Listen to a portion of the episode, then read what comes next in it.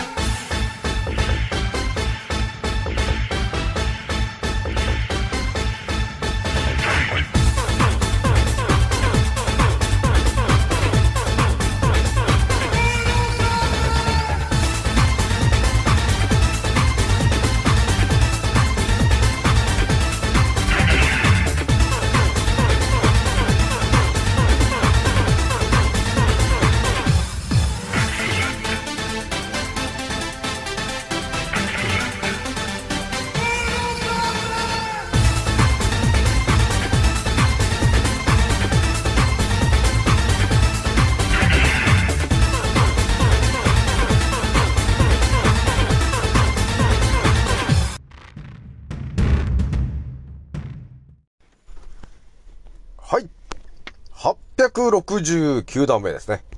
創造船オメガ号宇宙一の名記録マスター、青木丸でございます。今から話すことは、私の個人的見解とおとぎ話なので、決して信じないでくださいね。はい、ではですね、今回ね、お伝えしたいのがですね、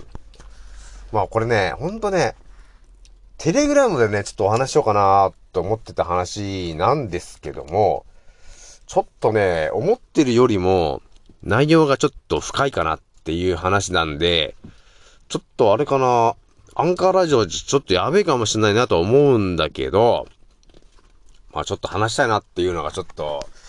えー、超えてしまったので、不思議な話しようかなと思うんですけど、私がですね、ずっと考えてた話があるんですよ。まあまさにこの7年ぐらいをずっと考えてた話があるんですよね。それはですね、なぜ我々人間はですね、ここまで弱くなってしまったのかという不思議な話なんだよね。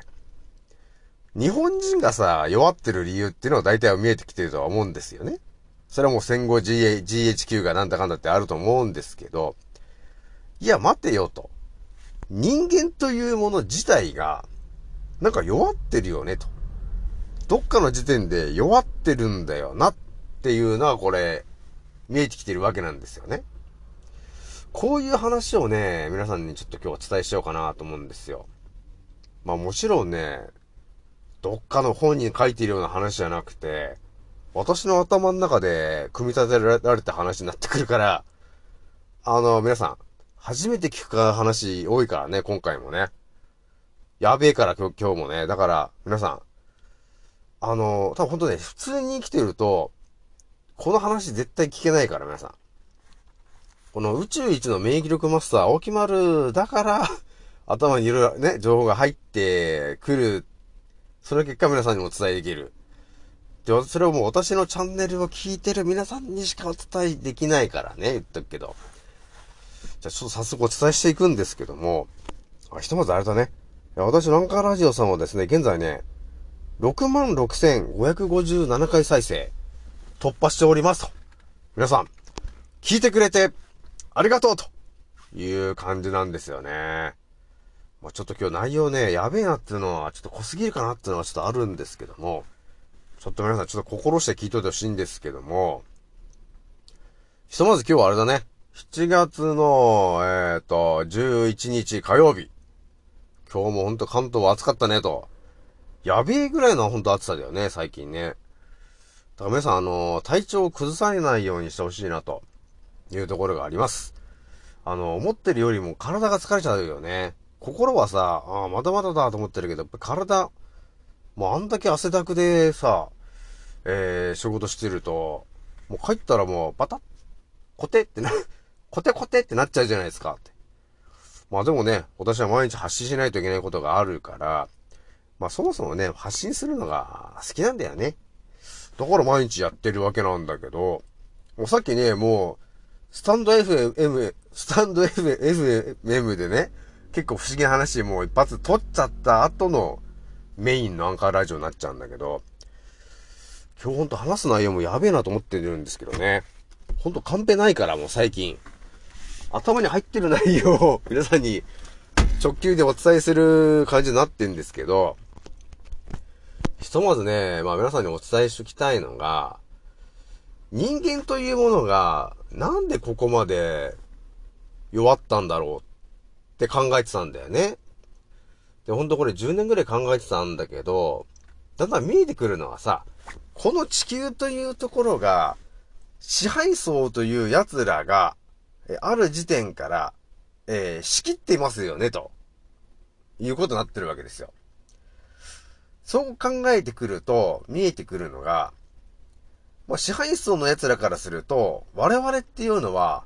家畜なんだっていうふうに考えられてるじゃない。ねそれって何なんだろうって思うじゃないですか。もう家畜と言えばさ、もうただご飯とか、ただ飯あげてるだけみたいなさ。ね、その、その、そいつら単単発では、大した力が出せないのが、分かってるかのような考え方だと思いませんか皆さん。ですよね。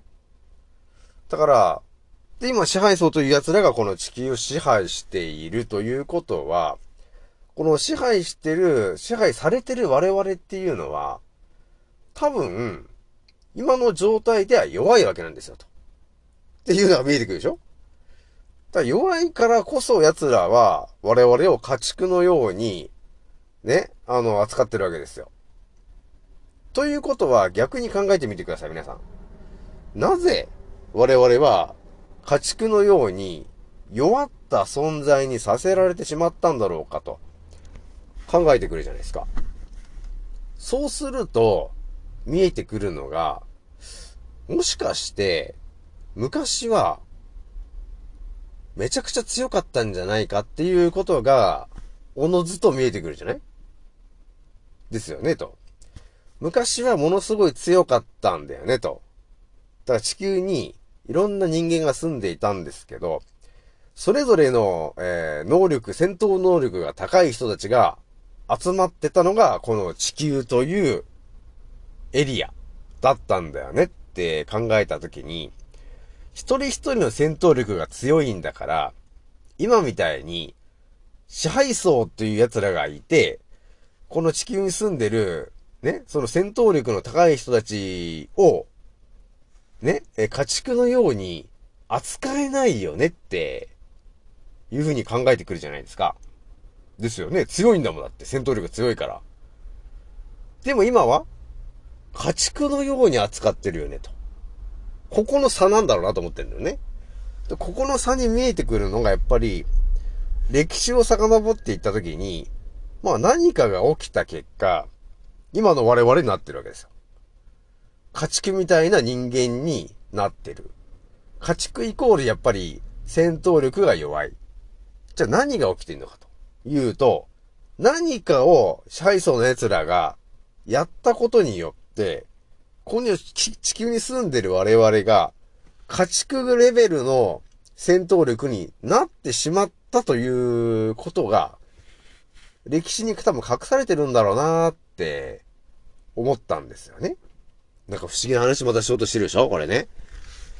で、私が生まれてですけど、いろんなさ、情報に出会って今、ね、30とか40とかなってきたときに、一回ね、立ち止まって後ろ振り返ったんですよね。そうすると、私の頭の中にはやっぱり、えー、いろんなさ、好きな映画とかさ、好きなアニメとかさ、そういうものが、心に残ってる、頭に刻まれてるものがあるじゃないですかと。それを、一個一個ね、あの、振り返って、自分のテーブルの前に、おい、並べていくわけですよ。例えばで言うと、私はなぜか、その、映画で言うと、グーニーズみたいな、いろんな種族の人たちが、ね、宝探しをするような、冒険をするような映画が好きなんだよね、と。だからグーニーズは好きなんだよねっていうのがあるじゃない？あとは、ネバーエンディングストーリーみたいな、そのファンタジーみたいな、ね、当たり前と常識では考えられないような世界の話も好きなんだよねっていう風にかん目の前に置いていくわけですよ。で、さらに、私はもう映画のマトリックスみたいな話はすごい好きなんですよね、と。もうマトリックスのボックスも買ってしまったっていうぐらいの好きなやつなんで、マトリックスみたいな話も好きなんだよね。ね。マトリックスみたいな話も好きだ。で、さらには、私のアンカーラジオさんの、一応オープニングの曲にもしてるんですけど、モータルコンバットっていう、あのー、生死を、生と死の戦いみたいなね。魂で戦うみたいな、そういう戦うっていう映画も好きなわけですよ。モータルコンバットってあのー、地球を、なんていうのかな、滅亡をかけてるような、こう地球に住んでる、ものすごい達人たちが集まる、モータルコンバットっていう大会があってね。えー、そこで、えー、悪、悪王の組織というか、悪の奴らに勝たなければ地球が悪に乗っ取られてしまうような話なわけなんですよ、と。いや、これもなんか近い話があるなーって考えるじゃない？で、アニメで言ったら、ワンピースは好きだしね。あと、鬼滅の刃とかも好きじゃない？あとは、あの、アニメのこう、セイントセイヤってあったじゃない皆さん。あったね。あの、ペガサス流星剣とかいろいろあったと思うんですけど、その、セイントセイヤを見てて、私がパッと思って、頭に何が浮かんでくるかっていうと、セイントセイヤっていうアニメには、あの、主人公のセイヤってやつがいてね、あの人は、ペガサスの鎧をつけてるんですよね、と。ね、あのペガサスですね。で、こう、物語が進んでいくと、彼は、伊手座のゴールドクロスをまとうっていう人なんですよね。で、私ももう誕生日が実は伊手座にかかってる話だから、あ、伊手座なんだってね。で、そのシルエットを見ると、その伊手座のゴールドクロスって、馬が羽入ってんだよなーとかね。あ、そういうやつなんだとか思うじゃないですか。あとは、あの、いろいろ、いろいろ出てく出てくるのがですね、あの、まあ、いろんな話がある中で、えー、ペガサスとかさ、馬なんだけど、なんか羽が生えてるっていう人たちが現れる映画とかもあったじゃない？ガリバー旅行記とかあったと思うんですけど、そこで賢い人たちっていう存在で馬がいたと思うんですよ。で、その馬っていうのは、まさにペガサスで、羽が生えてたよなーってね。っていうのがあったりとか、グリフォンとかさ、いたじゃない。羽が生えてたなーってね。あるじゃないですか。で、マトリックスも、あれ？空飛んでたなってあるじゃない？で、さらに、私結構あの、ドラゴンボールとか好きなんですけど、鳥山明って書いてるこの文字もなんか、え、なんで鳥？え、ね、そして山。そして、アキラ。これも何かを彼が言いたいがための鳥山明なのかな？っていう風に頭に入ってきていて、ドラゴンボールをさ、見てた時に、ちょっと頭に残ってるのがどんなシーンなのかっていうと、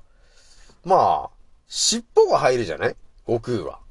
大猿だから、変身するのがね。で、尻尾もそうなんですけど、その鳥山明さんが書いてる、そのさ、表紙とかいろいろ見てたときに、悟空がなんか羽生やしてる悟空がいたんだよなーって、いうのが頭に浮かんでくるわけですよ。皆さん、気づきましたか？こういうのって、結局私が、ね、私の特殊能力の中には、書いてるもの、そういう絵からもいろいろ読み取読み、読み取れることがあって、その、バーって今バーって私が説明した中にいろんな情報が入ってるんだけど、結局は何かを伝えたいんだよな私、私に何かを気づかせたいのかっていうことがあるわけよ。やっぱ一番は鳥山明さんが一番なんか伝えて、伝えたいなっていうのがあるんだよなっていうのもあるわけですよ。ここで何が見えてくるのかという話なんですけども、はい。ここまでで皆さんね、何かちょっと気づいたことがある人は、さすがだなっていうところがあると思うんですけど、でね、私がね、今ね、格闘技とかさ、あの気の力とかいろいろ調べてたんですよね。ずーっと調べてるわけですよ。そうすると、その、気の力を調べていったらさ、丹田だったりとか、仙骨とかいろんな話が出てくる中で、やっぱり、武術の達人みたいな人っているじゃないですか。で、その人たちって、でもその人たちに触れただけで吹っ飛ぶみたいな話が結構これガチであるんですけど、その力って何なんだろうって思ってさらに考察を仕掛けていった時に見えたんだよね。それがですね、我々が弱くなってる本当の理由がそこだったんだなと思ったんですよ。ね、皆さん。でも我々はね、いろんな情報を目にしているんですけど、それが、そうだったんだ、昔そうだったんだっていうことに、皆さん納得できてないというか、それが予想できてないから、全然気にしてなかったんですけど、皆さんね、昔の絵とかあるじゃないですか。ね、特にヨーロッパの方の絵を皆さん思い返してもらったときに、よくさ、羽が生えてる天使みたいな絵があったよね。皆さん。見たことあるよね。まあ、キリストとかのあの絵とかのさ、近くにさ、羽が生えてるような人間が写ってるような絵を見たことないですかと。あとは皆さん、ギリシャ神話とかに出てくる神々を見てもらった時に、羽が生えてるようなシルエットの絵、見たことないですか？というとこがあると思うんですよね。あるよね、皆さん。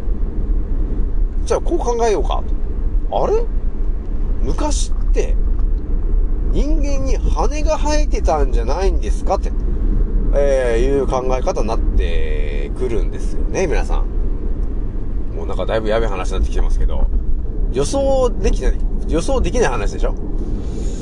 まあでもね、私やばいからね、本当に、世界のね、情報を頭にぶち込んでると、到達しちゃったんだね、ついにね。でね、弱くなった理由、本当の理由って何か？翼がないんだよって。ここなんですよ、皆さん。翼がないんです。我々には。そこなんだよねっていう話なんだよね、今回、あの、皆さんにお伝えしたいのが。ね？ないでしょ、今。羽がないじゃん。羽がない。だから弱い。